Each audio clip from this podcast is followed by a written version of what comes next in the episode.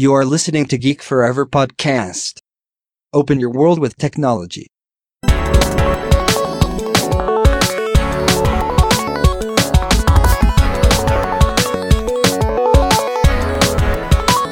This is Geek Story.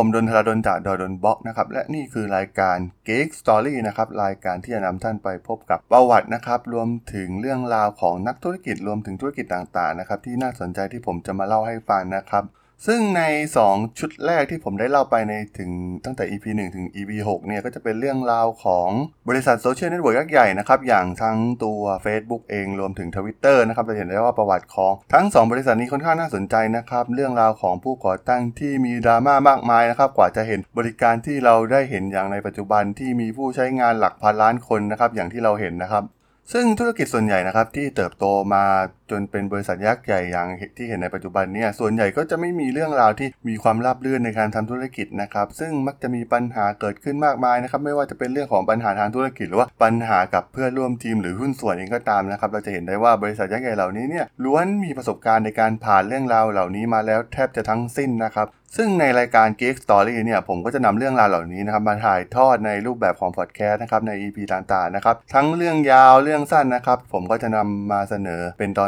นๆต่อไปนะครับ ซึ่งในหัวข้อในวันนี้นะครับ ผมจะมาพูดถึงเรื่องราวของบริษัทหนึ่งนะครับที่เป็นบริษัทผลิตคอมพิวเตอร์ยักษ์ใหญ่นะครับในอดีตที่ตอนนี้ต้องเรียกได้ว่ามันได้หายไปจากระบบเป็นที่เรียบร้อยแล้วนะครับ ซึ่งบริษัทนั้นก็คือบริษัท Compact นั่นเองนะครับซึ่งถ้าหากเรากล่าวถึงตัวแบรนด์ Compact เนี่ยหลายคนอาจจะลืมกันไปแล้วนะครับว่ามีแบรนด์นี้อยู่ในโลกด้วยหรือนะครับแต่ถ้าย้อนไปในยุคเริ่มต้นของการสร้าง PC หรือยุคคอมพิวเตอร์ส่วนบุคคลเนี่ยต้องบอกว่าแบรนด์ Compact เนี่ยถือเป็นแบรนด์แรก ๆ เลยนะครับที่กล้ามาต่อกรกับยักษ์ใหญ่อย่างบริษัท IBM ในสมัยนั้นนะครับ ซึ่งปกติเนี่ยเราอาจจะได้ยินแต่เรื่องราวของบริษัทอย่าง Microsoft Apple รวมถึงบริษัทอย่าง IBM นะครับ ที่จะมีสตอรี่เรื่องราวที่อยู่ในช่วงเริ่มต้นของการสร้างอคอมพิวเตอร์ส่วนบุคคล หรือว่า Personal Computer นั่นเองนะครับ แต่ก็ต้องบอกว่าบริษัทอย่าง Compact เนี่ยมันเป็นบริษัทที่มีประวัติที่น่าสนใจนะครับ ที่ไม่ค่อยมีคนกล่าวถึงนักนะครับ ซึ่งตัวบริษัท Compact เองเนี่ยได้เกิดขึ้นในช่วงประมาณปี 1982 นะครับซึ่งต้องบอกว่าช่วงนั้นเนี่ยเป็นช่วงตั้งไข่ของวงการคอมพิวเตอร์ส่วนบุคคลพอดีนะครับ ซึ่ง บริษัท Compact เนี่ยได้ก่อตั้งโดยอดีตพนักงานของบริษัทยักษ์ใหญ่ในสมัยนั้นอย่างบริษัท Texas Instruments นะครับ ซึ่งเหล่าผู้ก่อตั้งทั้ง 3 คนเนี่ยประกอบไปด้วยนะครับ Rod Canion นะครับ Jim Harris แล้วก็ Bill Murto นะครับ และต้องบอกว่ามันเป็นการผสมผสานที่ลงตัวเลยทีเดียวนะครับสำหรับการเริ่มธุรกิจใหม่อย่าง Compaq ซึ่งมีRod Canion เนี่ย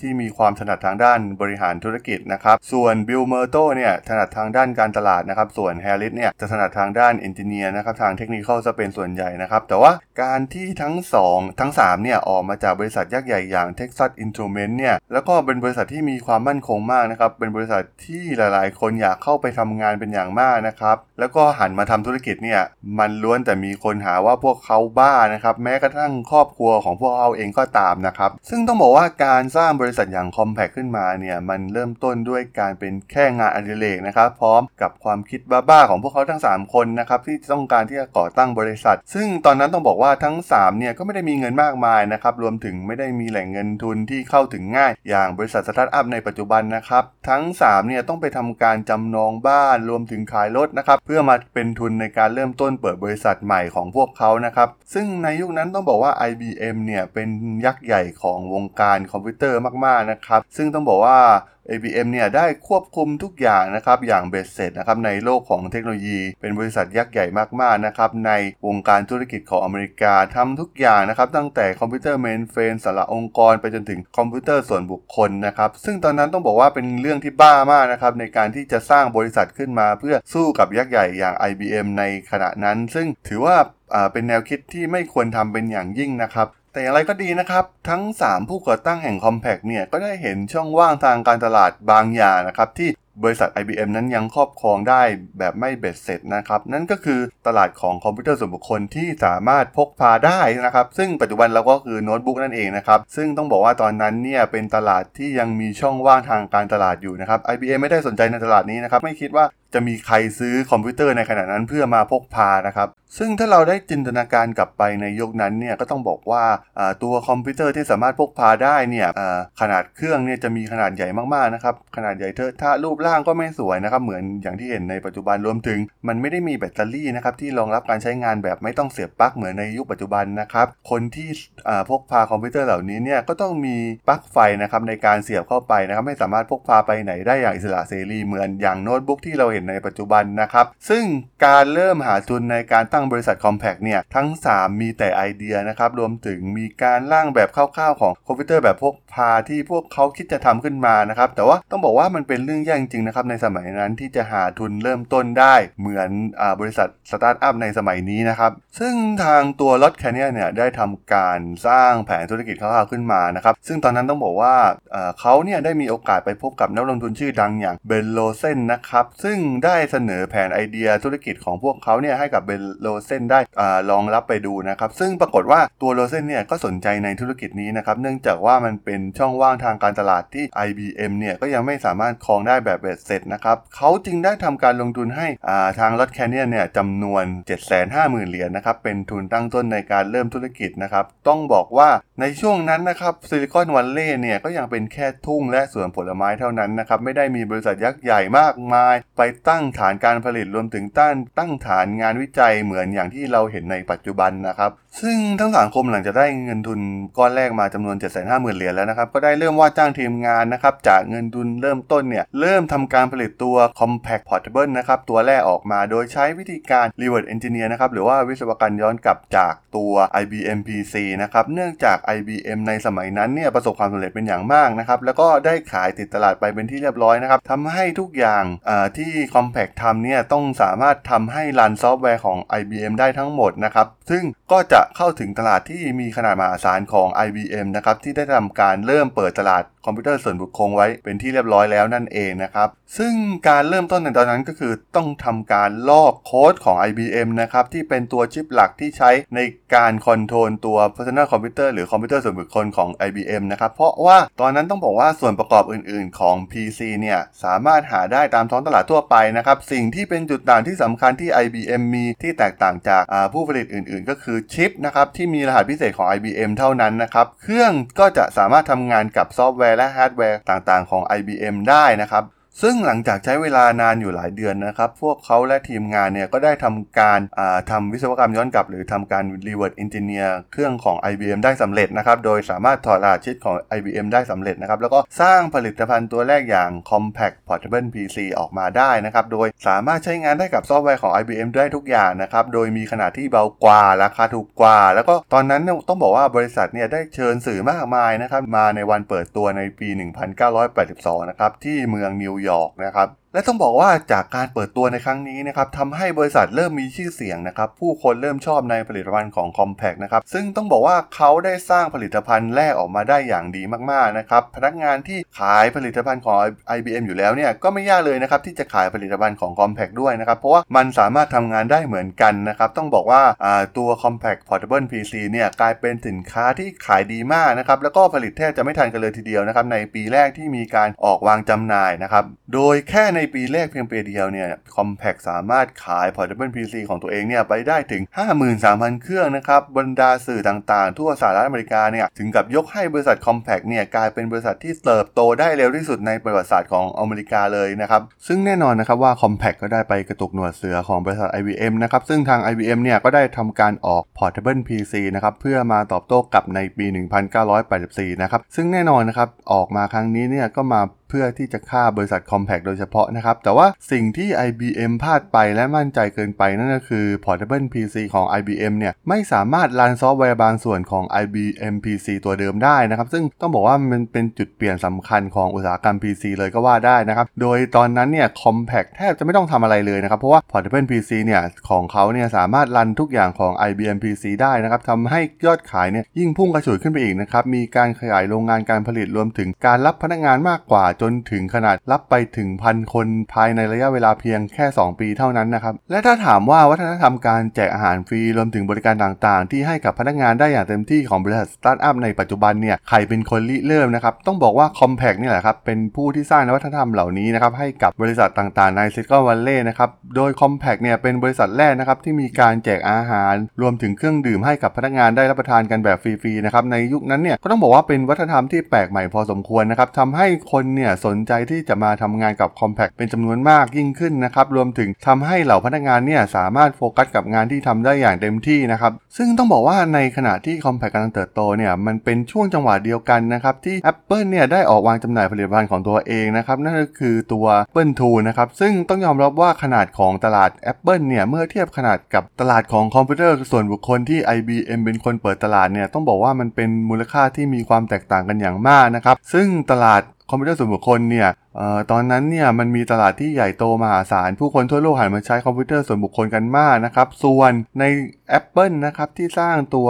Apple II ขึ้นมาเนี่ยสามารถครองส่วนแบ่งการตลาดได้เพียงแค่ 4-5%เพียงเท่านั้นนะครับและการที่ Apple เนี่ยมันเป็นระบบปิดนะครับไม่สามารถเชื่อมต่อกับใครได้นะครับซอฟต์แวร์ก็ต้อง run ของตัวเองทำให้ครอบครองส่วนแบ่งการตลาดได้น้อยมากๆนะครับแม้ว่าจะวางจำหน่าย Macintosh พร้อมระบบ interface ใหม่พร้อมเมาส์ที่เป็นการปฏิวัติวงการในขณะนั้นนะครับแต่ก็ต้องยอมรับจริงๆนะครับว่าสุดท้ายแล้วเนี่ย Apple เนี่ยเป็นเพียงบริษัทเล็กๆ ไปเลยนะครับเมื่อเทียบกับตลาด PC ที่ IBM ครองตลาดอยู่ในตอนนั้นนะซึ่งต้องบอกว่าตัว Compact เนี่ยมาแย่ง Market Share ของ IBM นะครับซึ่งเป็นมูลค่าตลาดที่ใหญ่มากๆนะครับทำให้ Compact เนี่ยแทบจะเป็นบริษัทที่เติบโตเร็วที่สุดในประวัติศาสตร์การก่อตั้งของประเทศอเมริกาเลยก็ว่าได้นะครับ ซึ่งด้วยความผิดพลาดของ IBM นะครับรวมถึง Apple ที่ไม่สามารถแจ้งเกิดได้กับ Macintosh นะครับรวมถึงลิซ่าทำให้ตัว Steve Jobs เนี่ยก็ต้องถูกบีบให้ออกจาก Apple ไปในที่สุดนะครับเมื่อถึงตอนนั้นเนี่ยก็ไม่มีใครที่จะมาขัดขวางการเติบโตของ Compact ได้อีกต่อไปแล้วนะครับซึ่งต้องบอกว่าเรื่องเทคโนโลยีรวมถึงเรื่องการตลาดเนี่ยได้เริ่มนำเอาผู้มีชื่อเสียงเนี่ยมาช่วยในงานเปิดตัวผลิตภัณฑ์นะครับทำให้ยอดขายของ Compact เนี่ยเติบโตขึ้นกว่าปีละ 100%ตลอดในช่วงแรกนะครับและพุ่งไปถึงกว่า500 ล้านเหรียญนะครับในปี 1985และจุดเปลี่ยนที่สำคัญที่สุดในวงการคอมพิวเตอร์ส่วนบุคคลโลกนะครับ นั่นก็คือการเข้ามาของชิปที่ชื่อว่า Intel Chipset 386 นะครับ ต้องบอกว่าก่อนหน้านี้เนี่ย IBM เนี่ยมักจะได้สิทธิ์ Exclusive กับชิปของบริษัทชื่อดังอยู่เสมอนะครับ แต่ว่าครั้งนี้ต้องบอกว่าเป็นครั้งแรกนะครับ ที่ IBM เนี่ยได้ถูกปฏิเสธโดย Intel นะครับ ซึ่งตัว Chipset 386 เนี่ยมันเป็นการเปลี่ยนแปลงสถาปัตยกรรมครั้งใหญ่นะครับรวมถึงเรื่องของประสิทธิภาพการทำงานของชิป ที่ทำให้การทำงานของ PC เนี่ยก้าวกระโดดขึ้นไปอีกขั้นหนึ่งนะครับซึ่งเมื่อ Intel เนี่ยไม่ได้ทำการ Exclusive ตัวชิป 386 ให้กับ IBM นะครับทำให้ Compact เนี่ยก็เร่งสร้างผลิตภัณฑ์ตัวใหม่ที่ใช้ชิปเซต386 เพื่อออกสู่ตลาดให้เร็วที่สุดนั่นเองครับซึ่งไม่เพียงแค่ตัวชิปเซต Intel 386 เท่านั้นนะครับ เมื่อ Compact ได้ออกผลิตภัณฑ์ใหม่อย่างตัว Desktop 386 นะครับ โดยมีการร่วมมือกับ Microsoft ของ Bill Gates นะครับ ที่ยอมให้ระบบปฏิบัติการของเขาเนี่ย สามารถรันได้บน เครื่องของ Compact นะครับแบบที่ว่าไม่ต้องไปทำการ Copy ชิปโค้ดใดๆจาก IBM อีกต่อไปนะครับซึ่งมันเป็นการเปลี่ยนหน้าบริษัทคอมพิวเตอร์ส่วนบุคคลอย่างสิ้นเชิงนะครับและที่สำคัญนะครับมันเป็นการปลดแอกได้จาก IBM ในที่สุดนะครับในตลาดคอมพิวเตอร์ส่วนบุคคลนะครับต้องบอกว่าความสุดยอดของชิปเซต386เนี่ยทำให้ Compact เติบโตอย่างก้าวกระโดดนะครับและเริ่มฉีกหนี IBM ออกไปเรื่อยๆนะครับแล้วก็สามารถแย่งส่วนแบ่งการตลาดจาก IBM ไปได้เป็นจำนวนมากนะครับแม้ค่ะขนาดตลาดองค์กรนะครับที่ IBM เนี่ยเป็นเจ้าตลาดอยู่ก็ตามนะครับตัว Compact เองก็สามารถเข้าไปแย่งส่วนแบ่งการตลาดในส่วนนั้นได้นะครับแต่ว่าในส่วนคอมพิวเตอร์ส่วนบุคคลเนี่ยต้องบอกว่า Compact เนี่ยได้ทำยอดขายแซงหน้า IBM ไปเป็นที่เรียบร้อยแล้วนะครับ Compact ใช้เวลาเพียงแค่ 3 ปีนะครับก็นำพาบริษัทของตัวเองเนี่ยเข้าสู่ทำเนียบบริษัท Fortune 500 นะครับหรือว่าบริษัทที่ยิ่งใหญ่ที่สุดในโลก 500 อันดับแรกนะครับ ซึ่งแน่นอนนะครับเหล่า 3 ผู้ก่อตั้งก็ต่างร่ำรวยนะครับจากมูลค่าที่เพิ่มสูงขึ้นอย่างรวดเร็วนะครับมีการฉลองกันอย่างยิ่งใหญ่นะครับพนักงานกลุ่มแรกๆที่ได้หุ้นเนี่ยก็ทยอยกลายเป็นเศรษฐีกันไปด้วยนะครับต้องบอกว่าใช้เวลาในการสร้างกิจการที่เร็วที่สุดในประวัติศาสตร์อเมริกาเลยก็ว่าได้นะครับที่สามารถทำยอดขายแตะ 1,000 ล้านเหรียญได้เร็วที่สุดอีกด้วยนะครับซึ่งต้องบอกว่าการพ่ายแพ้อย่างหมดรูปของ IBM ครั้งนี้นะครับถือเป็นครั้งแรก ๆ ในประวัติศาสตร์ของบริษัทยักษ์ใหญ่อย่าง IBM นะครับที่ต้องพ่ายแพ้ให้กับบริษัทที่เพิ่งเกิดใหม่เพียงไม่กี่ปีอย่าง Compact นะครับ โดย IBM เนี่ยได้เริ่มทำการฟ้องร้องนะครับเพื่อเรียกร้องค่าเสียหายจากการละเมิดลิขสิทธิ์ที่บัตรของ Compact นะครับโดยใช้การ Reverse Engineer ที่ Compact ทำมาตั้งแต่ต้นนะครับซึ่งตอนนั้นต้องบอกว่าอ่า Compact เนี่ยอยู่ในสถานะที่สุ่มเสี่ยงนะครับโดย Compact เนี่ยจะถูกฟ้องร้องจนอาจจะถูกปิดบริษัทไปเลยก็ได้นะครับแต่ว่าสุดท้ายนะครับก็เป็น Lot Canyon เนี่ยก็ใช้วิธีการเจรจานะครับแล้วก็ชดใช้ค่าเสียหายจนตกลงกันได้ที่ประมาณ 130 ล้านเหรียญสหรัฐนะครับ ซึ่ง IBM นะครับก็พยายามได้หาวิธีต่างๆ หลาย ๆ วิธีนะครับในการที่จะ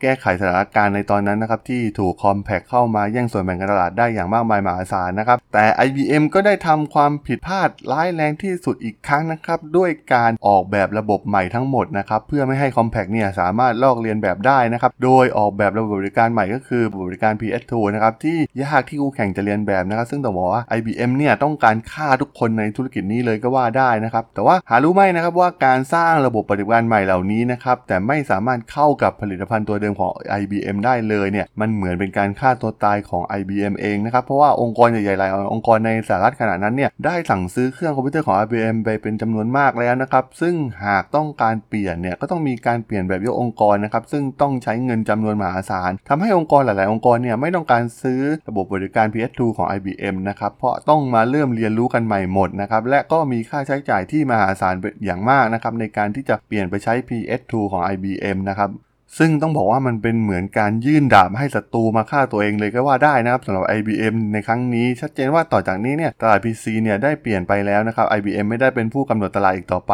นะครับหลังจากนั้นได้มีการรวมตัวของผู้ผลิต PC ขนาดใหญ่จำนวน 9 รายนะครับรวมถึงการเจรจากับบิลเกตจาก Microsoft นะครับเพื่อพัฒนามาตรฐานของพวกเขาเองในชื่อว่า ISA นะครับโดยที่ไม่เกี่ยวข้องใดๆกับ IBM อีกต่อไปนะครับเป็นการปลด IBM ออกจากตลาด PC แบบถาวรเลยก็ว่าได้นะครับในขณะนั้น แต่แม้ว่า Compact เนี่ยจะสามารถชนะ IBM ได้สำเร็จนะครับ รวมถึงตลาดที่ขยายใหญ่โตขึ้นจำนวนมหาศาลนะครับ และก็ที่สำคัญนะครับขนาดองค์กรของ Compact เนี่ยก็ใหญ่ขึ้นเรื่อยๆนะครับจนเริ่มยากที่จะบริหารให้ได้เหมือนตอนเริ่มต้นกิจการนะครับ ซึ่งตอนนั้นก็ต้องบอกว่า Compact เนี่ยเริ่มมีการขยายตลาดไปยังยุโรปนะครับทำให้ไปได้ไปเจอกับ e c h a r d Cipher นะครับที่ถนัดเรื่องการผลิตในปริมาณมากๆนะครับแต่ว่าตัว Lot นเนียนเองเนี่ยก็อยากให้ผลิตภัณฑ์เนี่ยยังมีคุณภาพเหมือนเดิมต่อไปนะครับรวมถึงผู้ผลิตอยากญี่ปุ่นอย่างโตชิบ้าเนี่ยก็สามารถผลิตตัวคอมพิวเตอร์ส่วนบุคคลในราคาที่ถูกกว่าได้นะครับ ซึ่งเป็นจุดเด่นที่สำคัญของ Compact ในยุคแรก ๆ นะครับ และสุดท้ายนะครับปัญหาต่างๆที่เกิดขึ้นนะครับก็เริ่มรุมเร้าตัว Lot Canyon นะครับ